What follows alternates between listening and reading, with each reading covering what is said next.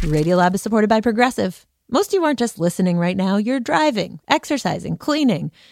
What if you could also be saving money by switching to Progressive? Drivers who save by switching save nearly $750 on average, and auto customers qualify for an average of seven discounts. Multitask right now. Quote today at progressive.com, Progressive Casualty Insurance Company and affiliates. National average 12 month savings of $744 by new customers surveyed who saved with Progressive between June 2022 and May 2023. Potential savings will vary, discounts not available in all states and situations.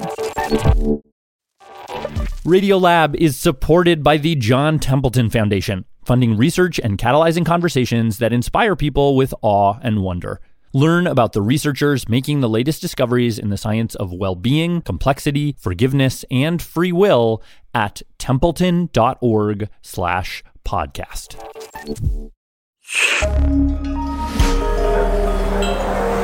Listener supported. WNYC Studios. Oh, wait, you're listening. Okay. All right. Okay. All right. You're listening, Listening to Radiolab. Radio Lab. From WNYC. See? Yeah. Let's just start at the beginning. How how did this series? I know it's ancient history for you already, but how did it come about? What was the sort of spark for it? I remember seeing the word no just written down on the page and immediately being like, oh my God, I have so much to say about that word. Jad here. This is Radiolab. Today we're going to be airing work from radio maker Kaitlin Prest. Wow, how exciting. I know it is exciting. Oh my God. because uh, what we're going to play for you today sent all of us here on quite a journey. Uh, Kaitlin is a fellow traveler. She just released a show through the CBC called The Shadows. Apparently, it involves puppets. Um, you should definitely check it out. But before that, she was the host and creator of a podcast called The Heart. And here's what happened. About a year ago, uh, about four or five different people on my staff, seemingly all at once, were like, You've got to hear this series from The Heart. It was made pre Me Too, but now that we're in Me Too, you stop what you're doing, listen to this series. It's a four part thing, it's called No. I personally, I've always had a complicated relationship with saying no in any context, um, but especially within a sexual context. And one of the people in our crew um, wanted to make, she just said, I want to make something uh, about like no, like just no. Now, when I finally listened to the series, I was like, damn, I've never heard anything like this, like really and truly. And so, what we're going to do is kind of construct for you the journey that we went on. It sort of starts with Kaitlin's work. And so, today we're going to play you excerpts from her series that she produced for The Heart.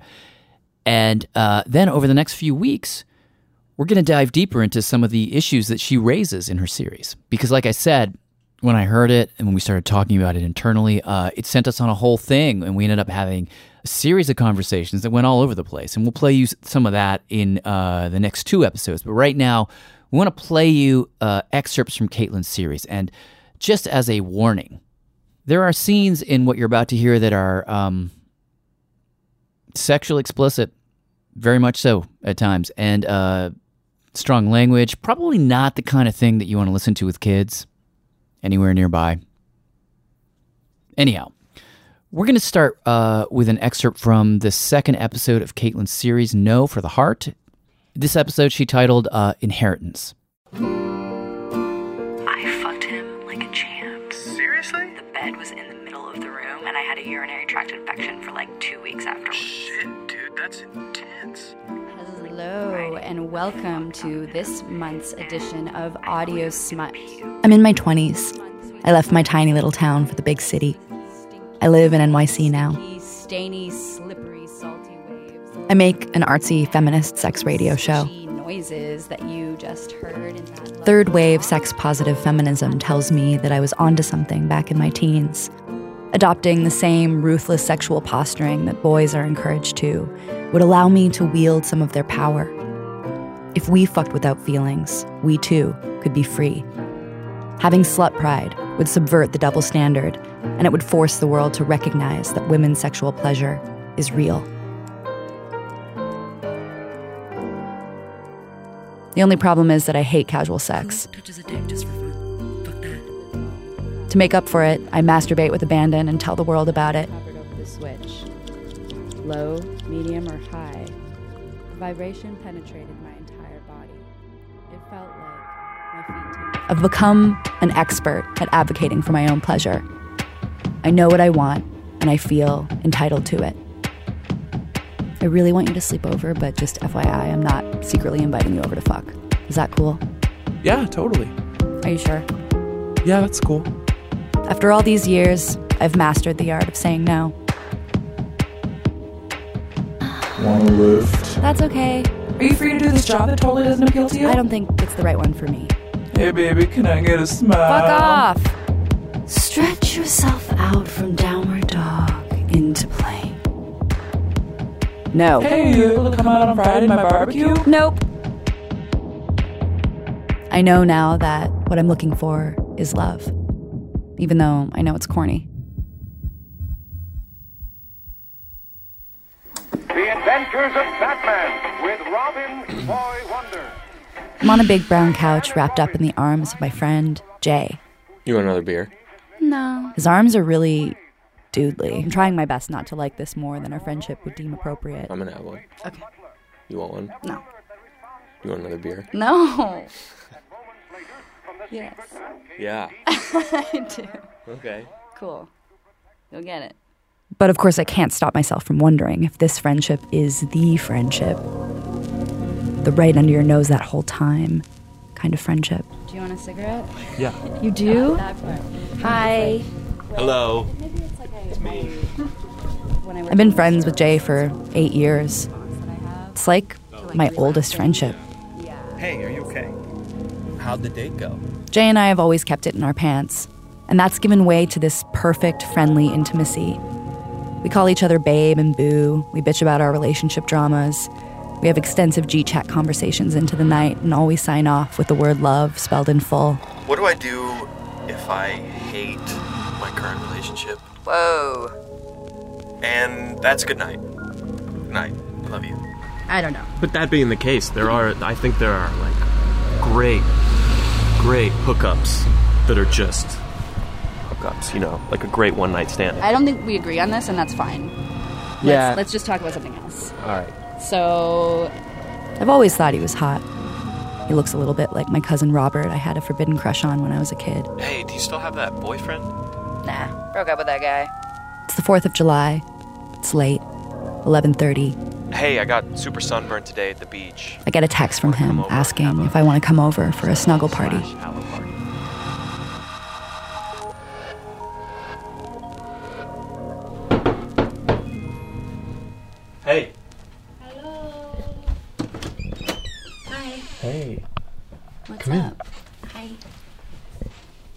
What's happening?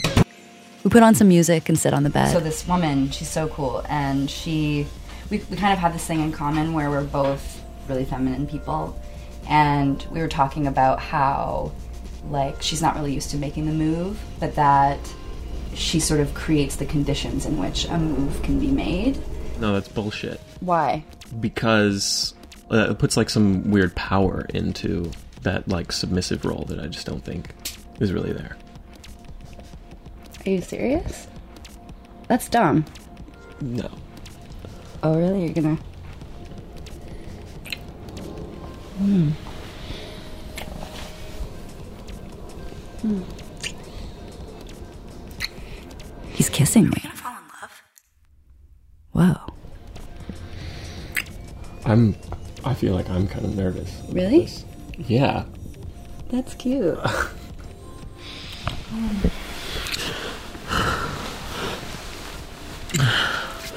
He's starting to undo my pants. It's too quick. Is it okay if we just make out? Yeah.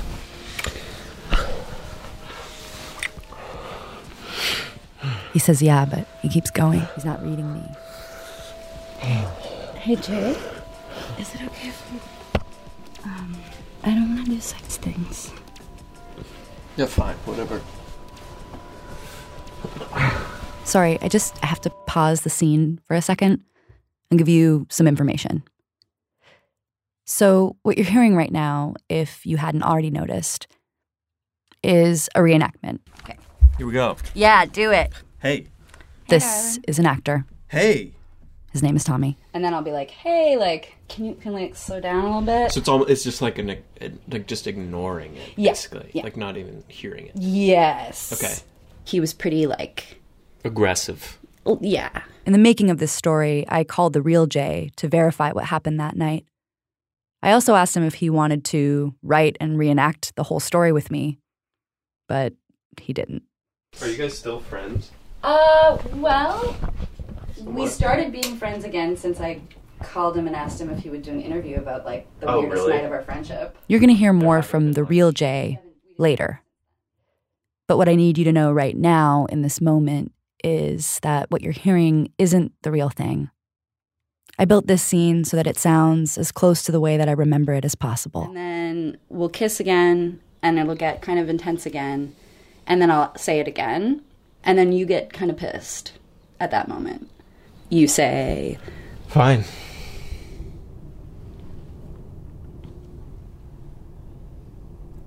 Fine.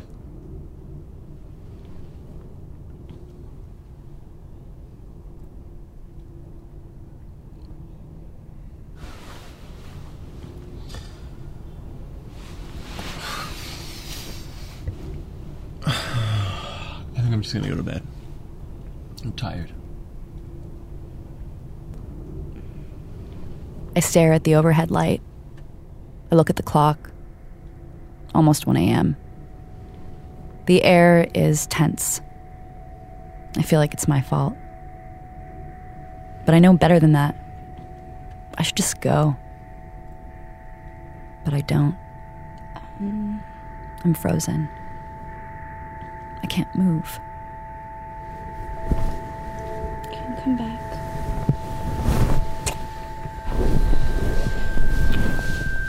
He's back at the zipper of my jeans.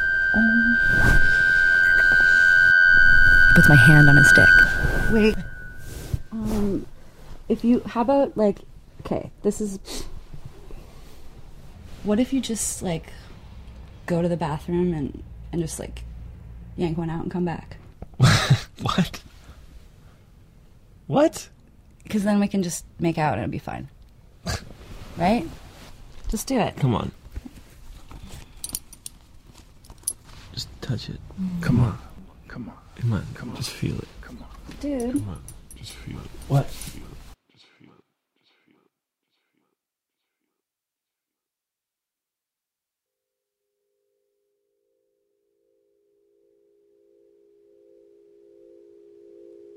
On the outside, I act like everything's fine, and on the inside, I give up in the way that feels so familiar to me.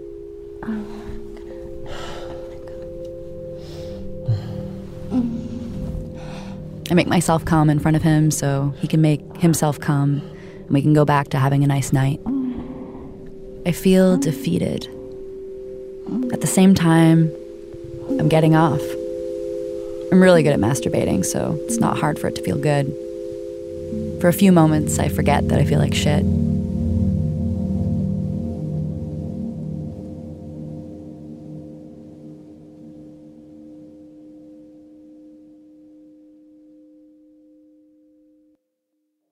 I'm sad when I leave. I don't get angry until days afterwards. July 5th, 2013. I had the most vile experience with Jay last night. And then I'm so angry I can barely write about it in my diary. Too angry! It's just a big scribble. I'm angry at so many things.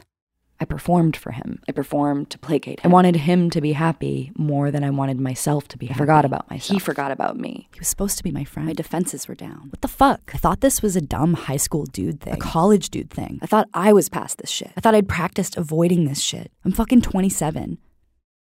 It's true, he didn't force me to do anything. But I nonetheless felt like I had no choice.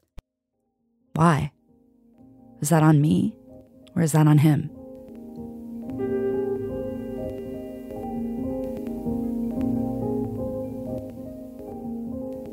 I begin to wonder if having sex I don't want is something I've absorbed from generations past, if it's something I've inherited from my foremothers. How do you say no? That's rude, or that's not polite, or. This is my mom. Why are you saying no? You're hurting the guy's feelings. Her friend. With someone who you're interested in, if you say no, are they going to just give up and walk away? And then you're going, okay, is should I just go along with it so I don't lose that? He could have been a great guy, but if he's that pushy, is he that great of a guy, right? Like, you, you balance that out, but I think that is where the challenge lies, is with, what if he then just walks away? Oh, so true. Another friend of ours. I mean, it's subtle because, you know, on the one hand, you're having attention. I mean, I was brought up as a, a female to um, to want male attention. You know, that that was a status symbol, actually. You know, if you were a attractive enough woman that you could um, get attention from men, that was considered an important thing. That was how you were maybe going to end up finding a husband and having children and doing that really conventional stuff. So those ideas, they don't just like come up all of a sudden. You know, you're you're surrounded by that your your whole upbringing. And like, when was the first time that you've had an experience where you felt like you were allowed to change gears? I was in my late 40s. And he stopped and asked, Are you sure this is what you want? I had never, ever, ever been asked that before. And I was like, shocked. I didn't, like, uh, uh, you know, speechless in responding to him because I never had been asked that before.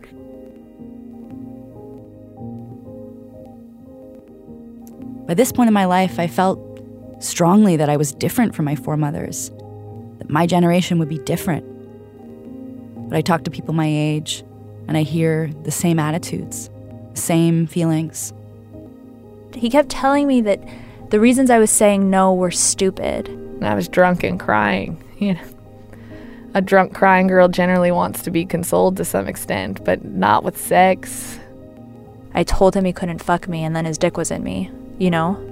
And then I was like, oh my God, we're having sex. I thought we talked about this. And even then, the whole night was nice. That part was just sucked. How do I give him what he wants in a way that's not terrible for me, but I can like deal with? It's like your gut instinct will tell you, like, no, I don't want this, and say no in a cute way, and then say no in a forced way and push. And then there was a point where you just like it's like I literally just gave up. Let's just let him have this now because I fought enough. And like I don't want to make a scene. I don't want to wake up anyone. And like, you know, it's like, oh, my roommate's sleeping and she's gonna think I'm being like a slut on the couch. And like it was like these mental gymnastics that you do to not tell yourself that you're not putting your needs first, but that like all these people matter so much. I talked to my 20 year old cousin She's almost a decade younger than me. Like my first boyfriend, I just wanted to please because I didn't know what I was doing. So I was just going for it and trying stuff and like not asking questions. And at the beginning, it's, oh, I want that person to like me. I want this to be fun for that person. And not thinking about yourself and just being like, okay, I'm trying stuff. It makes me think of something that my best friend Laura said. I was talking about being a people pleaser and like how and you said that that's how the that's how women that's sur- survive. Yeah. I think women survive by yeah, being aware and reading social cues and um, we know when someone's going to be angry. We know when someone might lash out. We know when someone's afraid. We know when somebody's sad. We know when somebody's happy and and we know when when we're safe and we know when we're not safe and sometimes you know there's the element of using sex as a social currency to stay safe and using sex as a social currency to belong in the group even if the group is just you and one other person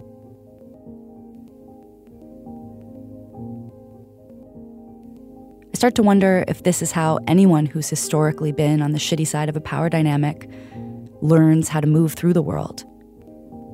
How important it can be to be liked by someone who has your fate in their hands.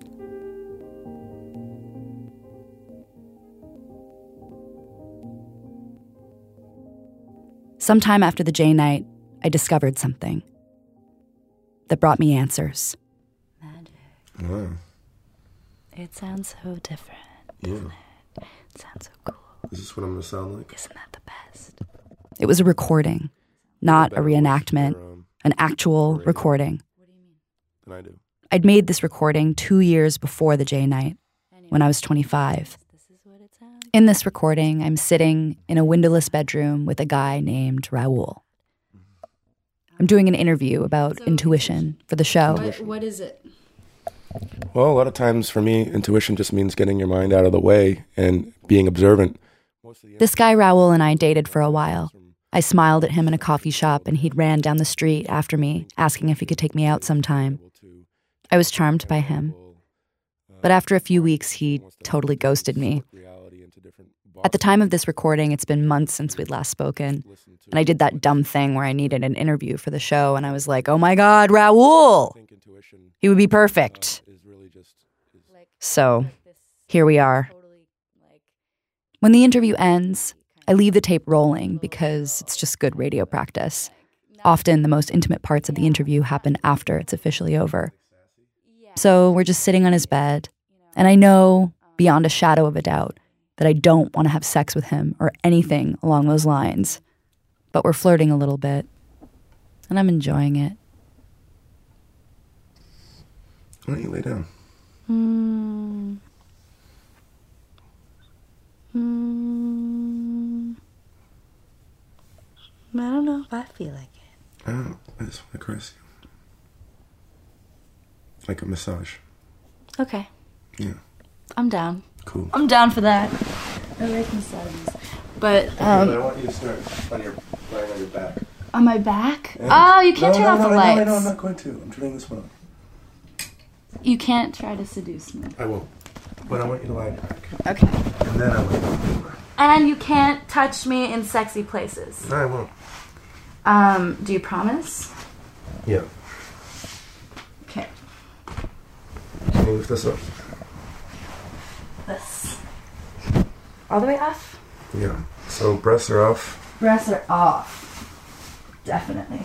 And what about under breast? Under breast is okay.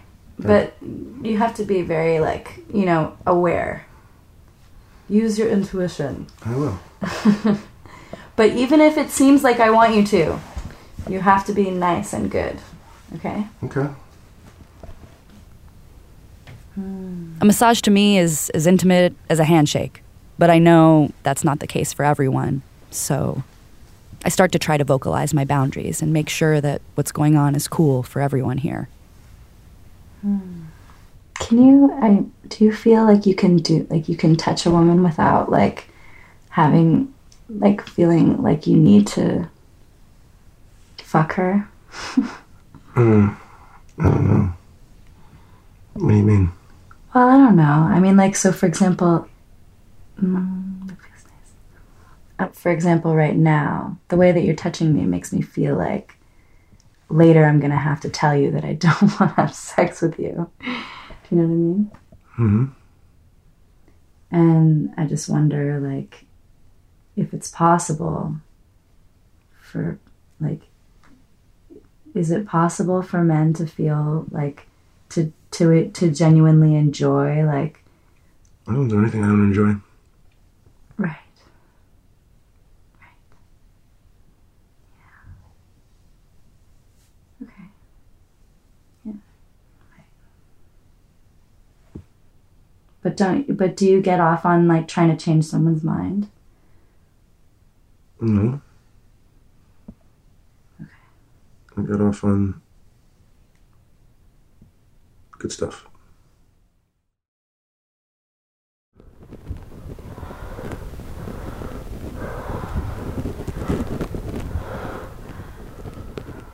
This is the sound of me and Raoul having sex.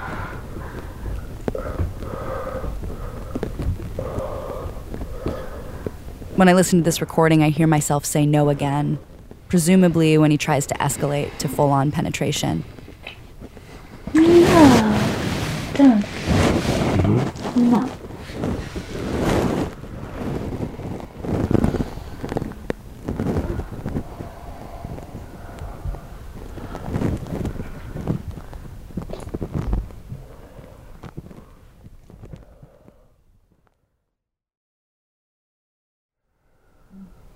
Do you feel okay with that? I feel a little bit like weird, actually. Oh, yeah? Yeah. I mean, I feel good, but mostly just because I said I didn't want to. Yeah, but aren't we just retarded when it comes to what we want? How do we know what we want? What part of you knows what you want? Is it your thinking, analytical mind that knows what you want? Mm. No. How could it be? Mm. I mean, it doesn't make any sense. It's just illogical. Mm. We can only try to guess at what we want.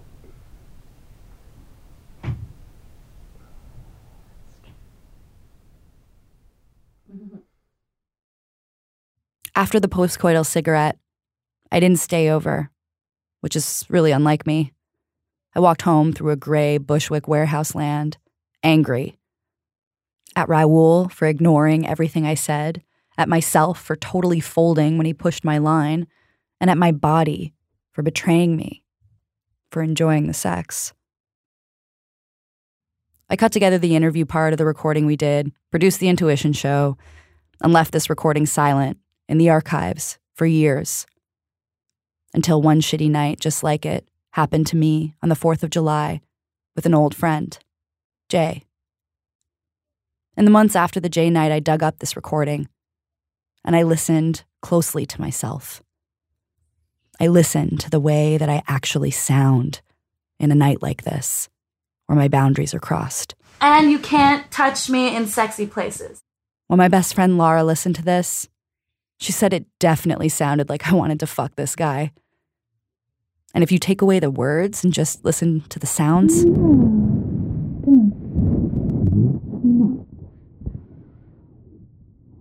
this is probably exactly the way that I sounded when I was with Jay. Saying no in this sweet, seductive tone. I'm trying so hard to be nice and not hurt anybody's feelings that my no basically sounds like fuck me. But on the other hand, I wonder how many people sound just like this when they're getting hot and heavy with someone and they're trying to draw a line, express what they want in a way that doesn't break the flirtatious vibe, that doesn't negate the possibility of doing other things. I wonder how many people sound just like this when they're scared. I think this is why the definition of consent has evolved to mean more than no means no or even yes means yes. Consent is about knowing that someone is excited about what's going on. It's about knowing that both people are on the same page. And it's knowing that knowing that is really complicated. Not just because communication is hard and sex ed is awful, but also because there are invisible social and historical contexts at play in these intimate moments. Contexts that impact how entitled we feel to our own comfort, how likely we are to put someone else's needs first. These contexts could be historical, like race or class or gender, or they could be super situational, like when one person is a little bit in love with you and you aren't in love with them, and you can totally sense that they'll do whatever you want. When things are uneven in this way, it's important to take extra care to create an emotional environment that allows for a no. I didn't feel like I had that space in either of these encounters. But on the other hand, I should have been stronger in advocating for myself. I'm bummed because I thought I was over this shit, but it seems like I'm going to be struggling with this for my entire life. And after all this contemplating, the anger that I have at myself slowly dissipates. And I start getting angry at Jay. I wasn't that angry at Raoul because we weren't that close. But Jay and I were close. I expected so much more from him. I expected him to care more about the way I felt, in the same way that I had cared about the way he felt. I knew that the strong thing to do would be to talk all of this out with him.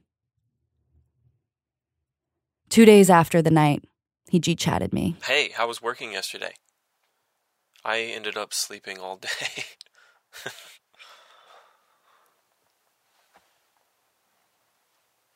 And then two days later, hey, how was the rest of your weekend? a month later, on my birthday, Happy birthday. Thanks, darling. How are you, babe? two weeks after that, Hiya. five days later, Hi. same day, Hi. Jay, what's up? Thank God you answered. I was getting worried you were actively ignoring me. How are you? I stay home every time our friends get together and I know he'll be there. I try to tell our friends what happened, but when I say it out loud, it does sound like almost nothing. On the surface, we had what Jay would later call a drunken night of masturbation failure. No big deal. The problem is that we don't have a vocabulary around emotion that would let me describe with any sense of legitimacy the totally invisible things that happened between us that night.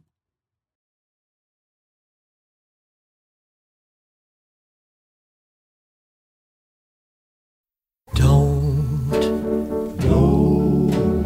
Don't. When we come back from break, we're going to hear from the uh, other side of the aisle, from the guy's point of view, including Jay.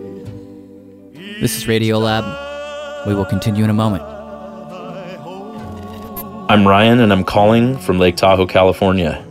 Radiolab is supported in part by the Alfred P. Sloan Foundation, enhancing public understanding of science and technology in the modern world. More information about Sloan at www.sloan.org. Radiolab is supported by Babbel. Sometimes self-improvement can feel like a pretty overwhelming journey. So what if this year you just got a tiny bit better every day? When you're learning a new language with Babbel, that's exactly what you're doing. Babbel is a science-backed language learning app with quick 10-minute lessons that have been handcrafted by over 200 language experts to help you start speaking a new language in as little as 3 weeks. You can learn everything you need to have real-world conversations, café s'il vous plaît, from vocabulary words to culture and more. And if Babbel can help you start speaking a new language in just 3 weeks, imagine what you could do in a few months or a full year. Here is a special limited time deal for Radiolab listeners. Right now, get up to 60% off your Babbel subscription, but only for our listeners at babbel.com slash Radiolab. Get up to 60% off at babbel.com slash Radiolab, spelled B-A-B-B-E-L dot com slash Radiolab. Rules and restrictions may apply. Radiolab is supported by ZBiotics. If you've been looking for some help waking up refreshed after a fun night out, ZBiotics pre alcohol probiotic is here to help. ZBiotics is a genetically engineered probiotic invented by scientists to help tackle rough mornings after drinking. This probiotic is the first drink of the night for a better tomorrow, as it works to break down the byproduct of alcohol, which is responsible for rough mornings after. Go to zbiotics.com slash radiolab to get 15% off your first order when you use Radiolab at checkout. ZBiotics is backed with a 100% money back guarantee. If you're unsatisfied for any reason, they'll refund your money, no questions asked. That's zbiotics.com slash radiolab and use the code radiolab at checkout for 15% off. For so many black people, The Wiz feels like home. The new stage revival has Broadway buzzing, and as it gears up for a national tour, we'll consider the impact this story continues to have 50 years down the yellow brick road. I'm Kai Wright. Join me on the next Notes from America as we pay tribute to The Wiz. Listen wherever you get your podcasts.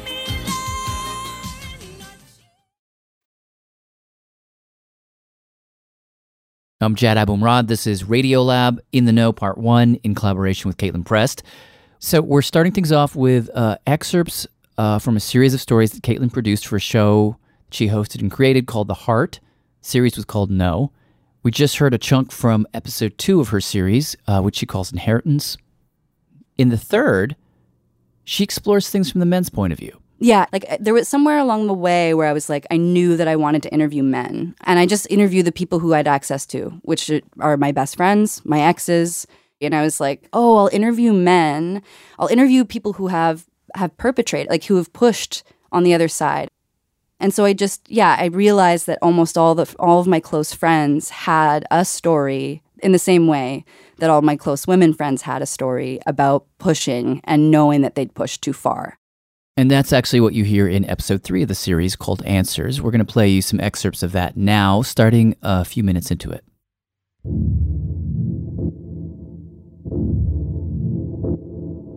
Just as I, unknowingly and to the disappointment of my parents, absorbed certain ideas about how I was supposed to be a girl in this world, boys, to the disappointment of their parents, absorbed ideas too. Steal, Steal the, the beer, beer, meet, the, girls, get, them, drunk, try, to get, some. That was the plan. A 13 year old boy and his friends create an elaborate plan to get the girls to do sex stuff. Combination of like like beer and making the move, like that was like the magic answer. They learned from older boys and men's magazines that getting girls drunk is crucial to the goal of getting girls to do sex stuff. I remember she even like kind of leans into me and I put my arm around her and In the construction site, after three beers, he slides his hand underneath the lip of Janice's pants. She sits up straight. that was weird, but you know, that's like so I'll, try a little more. She takes his hand away. Just give it a minute and then He puts it back. try it again because that's what you're supposed to do, right? Like She takes it away. He puts it back. This whole like, you know, no means yes thing that is like embedded. A 15 year old boy leans back in his chair, letting his knees rest on the back of the chair in front of him, leaning up against whatever girl's butt is in the seat. If I was sitting behind a girl who I was attracted to, then I would spend a lot of time leaning back in this not that unnatural, but not that natural either position. And that, yeah, I, I, I'm cringing. A 26 year old boy invites his good friend over to his house late at night and playfully ignores her when she says she doesn't want to do anything below the belt. When she asks him to jerk off in the bathroom, he laughs, and they resolve to jerk off beside each other instead. After that night, I don't talk to or see Jay for years. In that time, I search for answers elsewhere. I become obsessed with the topic of consent. So, okay, so the idea about the episode is that um, I want to hear about a time where like someone said no and you pushed it. It became clear you both wanted different was things. it consent inherent to you like when you were young or did you have to like unlearn things that you lots most women that, I know have had that experience, you know. Almost every woman and queer I know has a story about being pressured or coerced into sex by a dude. If you're going to be involved sexually with men. And that made me wonder does that mean that every man I know has a story about pressuring or coercing someone into sex? I start out by talking to the men in my life that I trust the most. Shall the guilty remain nameless or what? Oh yeah, yeah. Well, it's hard cuz you're my dad. Do you know what I mean? Right. It's fine, whatever. Okay. Um so tell me the story. Long story was um, I had a real crush on this girl. She got pretty drunk, so I went down and snuggled up and I was rubbing her sides and then we kissed a little bit, but that was the extent of it. You know, nothing too too serious by today's standards, but by then that was a big deal What? at that time. But what was the big deal? Healing her up, um, you know, yeah. Yes, and enjoying that. Plus, she was wearing a free sweater, which was really nice, you know. Anyway, I still remember it. anyway, uh, but um, it was not it was not mutual. So, When did you know that she was upset about it? oh, uh, the day after we heard through the grapevine. We didn't have uh, texting or Facebook then, but you heard pretty quick through the grapevine, yeah, that it, she was very unhappy about what had happened and felt abused or taken advantage of. And um, our relationship was never the same after that. I went and apologized, but that was there was no uh, coming back from that. And so I felt regretful and paid for it because we were no longer friends after that. This is a best friend of mine. As soon as I knew that sex wasn't an option, I became a bit of a dick. I got kind of cold and like um not really communicative or yeah, I just became like a stereotypical dick. And I became like grumpy and had this really like fuck this attitude. Like, oh, if I'm not getting what I'm what I came here for, then like, nah. I guess I'm lucky that I got this like really intense, detailed email from her, you know, breaking down what I did, why it was bad, how much it hurt her, how it affected her for like days after. And and I'm not gonna lie, I also had that reaction which you've described, this like initial reaction of like, ugh, you're like over exaggerating. This is my first love. Well, I remember you told me this story of the this one night that you had with this woman.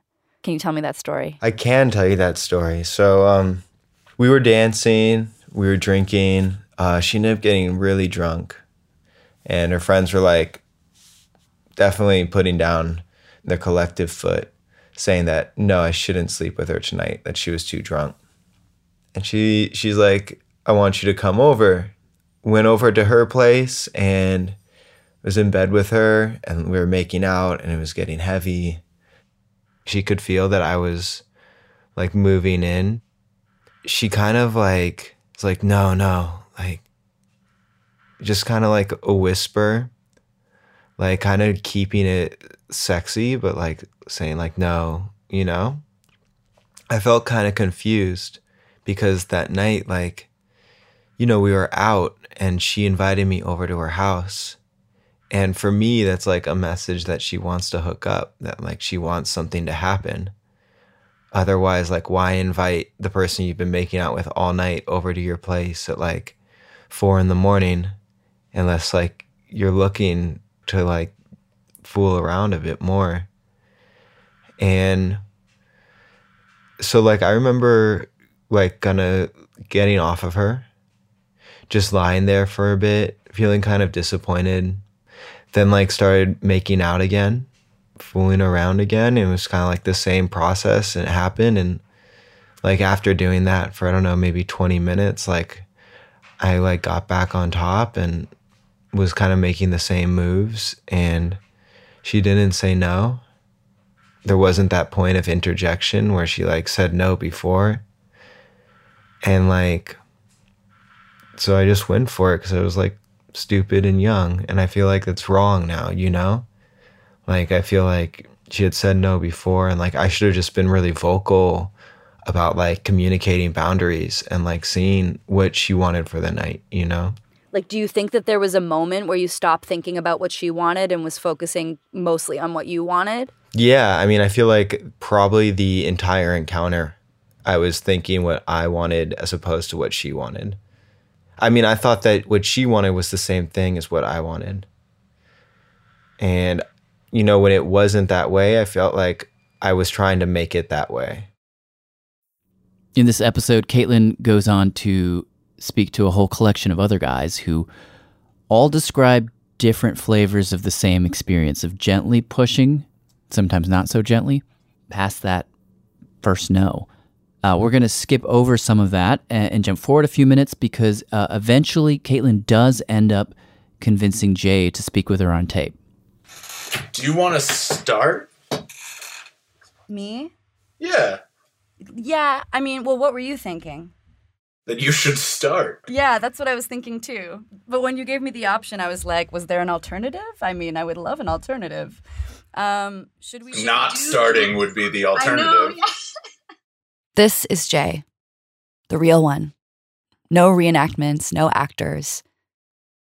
It's been three years since we had that shitty hookup that inspired this entire series. I knew that after interviewing all of these men, that he was the one I really needed to talk to. I procrastinated calling him for months. He definitely knows that I was upset But I don't think he knows exactly why. And in this interview, I have to tell him why. I'm afraid. I'm afraid of the same thing I was afraid of that night. I'm afraid of silencing myself to avoid an uncomfortable moment. I'm afraid that he's going to convince me that my feelings are illegitimate. And I'm afraid that he'll be a jerk. Over the years, Jay has become kind of a monster in my head, a stereotype. He's morphed into a combination of every man I've ever felt sexually coerced by.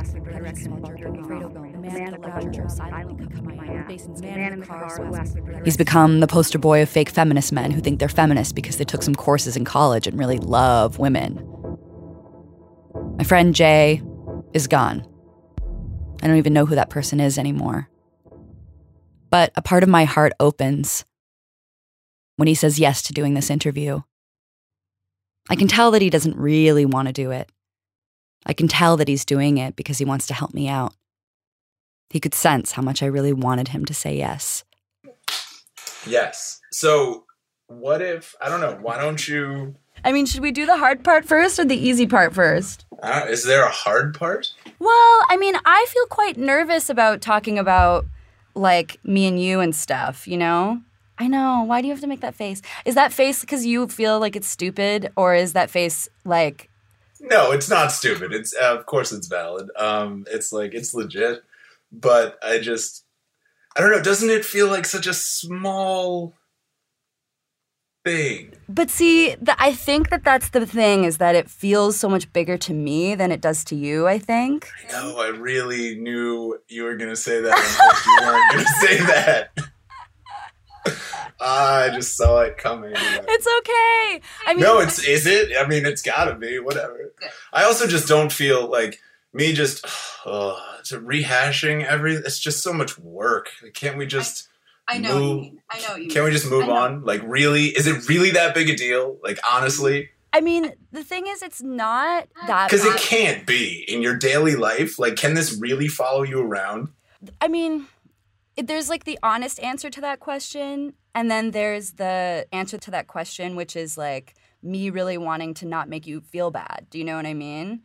To my thinking, it's just like in all of our friendship, knowing what you know about me, don't I get a pass for one infraction of this line?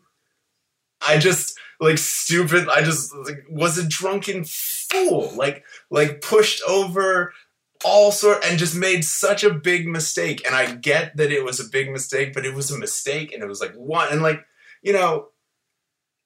Would it be so bad? I'm not asking you to get over it, but just like in the abstract, if you think about other like another friendship, not ours, would it be so bad to just get over that one thing? you know?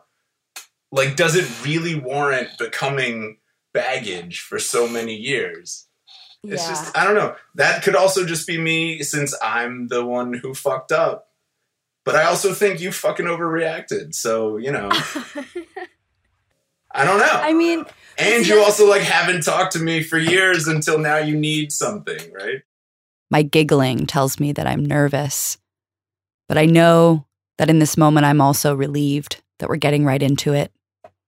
Looking him in the eye through the computer, seeing into his bedroom, watching him angle the camera so that the light's flattering. The dude bro monster melts away. And I'm just chilling with my friend Jay, about to have a pretty intimate conversation. It's kind of nice. I'm not scared of him anymore. What I'm scared of is that I won't have the courage to say what I need to say. But I start to try. Yeah, that's true. That's true.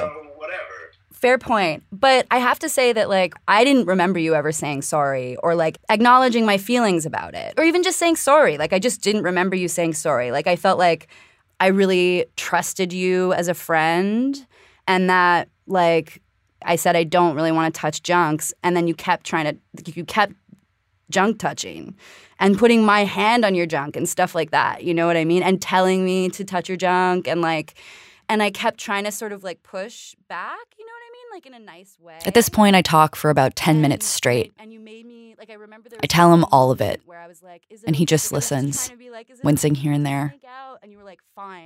I tell him what he did, how it made me feel. I tell him about Trevor Smalls and the blowjob in the basement.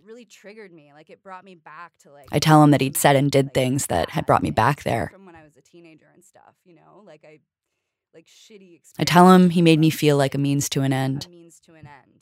Um Um. Yeah. Okay. Uh. I don't. Uh, yeah, I get that. I I don't know what else to say.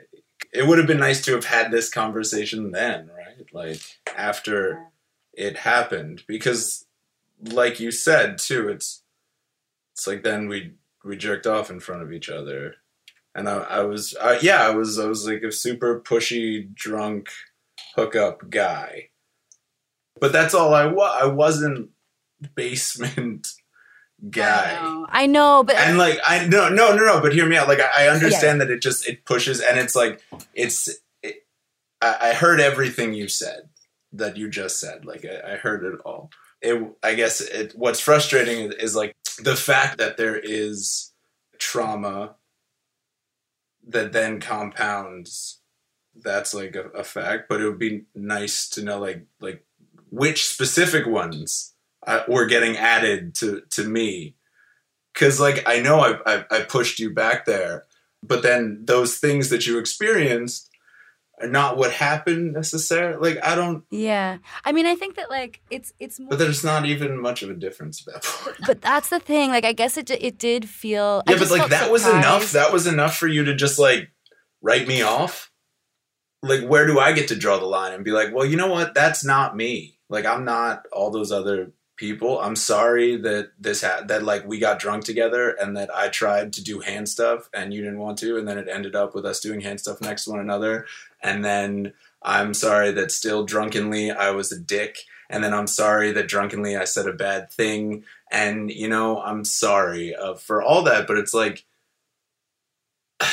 how bad do i have to feel one thing is like parsing out where I end and like all the other terrible dudes in the world begin, which is a, a frustrating thing for a young man to, to deal with.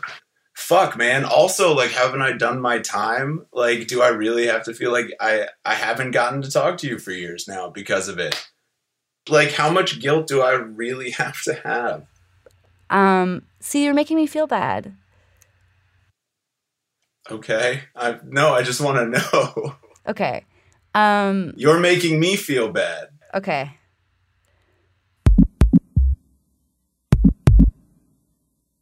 No, I don't think that you still have to feel bad. I don't, think, I asked you for permission to stop feeling bad. Yeah, and then the only reason I asked that is, but it is an isolated incident in our friendship. It is a We talked for about an hour and a half total. I'll spare you all the details. Mostly, we just kept circling back around the same point why it shouldn't be that big of a deal. I realized that I never got a chance to ask what his inner monologue was of that night, or what larger personal and social contexts might have been at play. But I wasn't silent. I stood my ground, and I fought for the legitimacy of my feelings.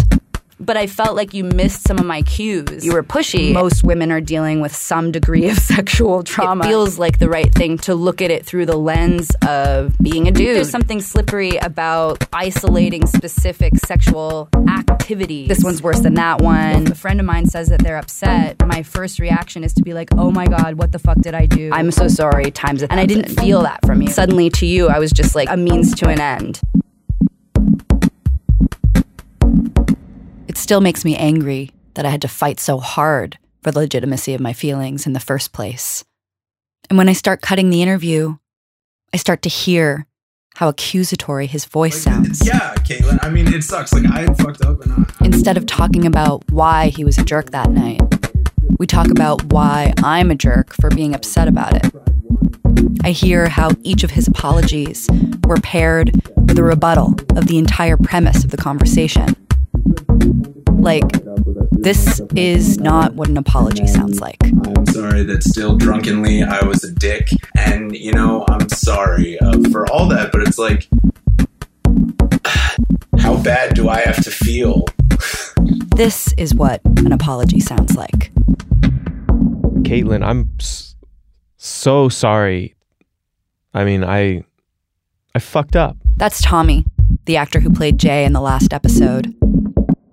I hired Tommy to pretend to be Jay for one more day. And I tried out what it would feel like to do more than just explain myself politely and tactfully, but to actually get angry. It was your fault.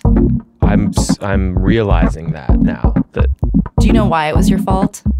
I'm gonna I'm gonna tell you why it was your fault. You were a fucking asshole! It's fucked up that you belittle the way that I feel about this just because we didn't have penetrative sex. You were mean to me. Fucking me. You hurt my feelings and you won't even fucking apologize in a real apologizing way. If I fucking hurt your feelings, I would feel like shit You about don't fucking feel like shit about it. You treated me like a fucking Barbie doll. I was taught from birth to put what you want before what I want. And it's your fucking job to be sensitive to that. Perform masculinity really fucking well. You're doing a great job at it. man, and I hate you for it. You have all the fucking privilege cards. You treated me like shit. And you're acting like I've wronged you. I fucking hate you and your kind.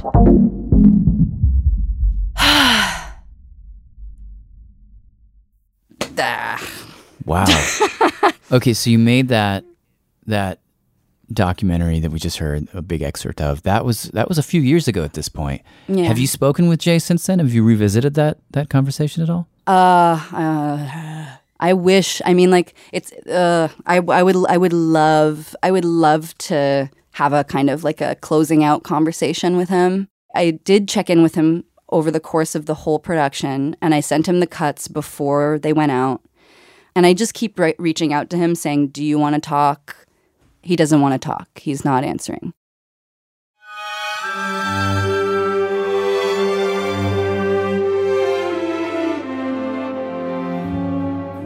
So, Kaitlin's uh, Stories for the Heart, which we would encourage you to listen to, uh, you can find the whole thing. We only played bits and pieces of it. Uh, you can find the entire series. Well worth a listen at theheartradio.org. We'll also link you to it from radiolab.org. Now, what's interesting is that uh, Kaitlin made that series well before Me Too.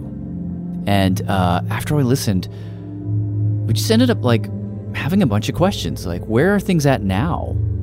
The conversations around consent, in the moment of consent, the aftermath conversations like the one she had with Jay, uh, how are those happening or not happening now? And uh, we took all these questions and we walked them around a little bit. Talked to a series of academics, uh, app makers, BDSM practitioners, many, many roomfuls of college age men and women. And in the next two episodes, we're going to bring you in on some of those conversations. Kaitlin will also join us for some of them. In the meantime, I want to uh, sincerely thank her for allowing us to share her work. Definitely check out her new uh, podcast called The Shadows. Also, want to thank Kaitlin's team that helped her producing the No series for the Heart. Kaitlin wrote and directed what you heard. Uh, she also had help from editors Sharon Mashihi and Mitra Kaboli, assistant producers Ariel Hahn and Phoebe Wang, and associate sound design and music composition from Shani Aviram. Okay, we will be back next week with more. Till then, I'm Jad Abumrad. Thanks for listening. To play the message, press 2. Start of message. Hi, I'm Kaitlin. It's Kaitlin. Hello. Radiolab was created by Jad Abumrad and is produced by Soren Wheeler. Dylan Keefe is our director of sound design. Maria Maria Maria Matasar Padilla is our managing director. Our staff includes Simon Adler, Becca Bressler, Rachel Cusick, David Gebel, Bethel Habte, Bethel Habte, Tracy Hunt, Matt Kielty, Robert Krulwich, Annie McEwen, Latif Nesser, Nasser, Nasser, Melissa O'Donnell, Arianne Wack, Pat Walters, and Molly Webster, with help from Shima, Oli, Katz Laszlo, and Mo Asabiomo. Our fact checker is Michelle Harris. The end. End of message.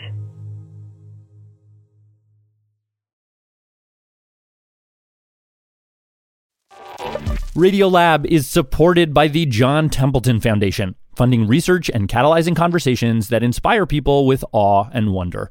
Learn about the researchers making the latest discoveries in the science of well being, complexity, forgiveness, and free will at templeton.org slash podcast.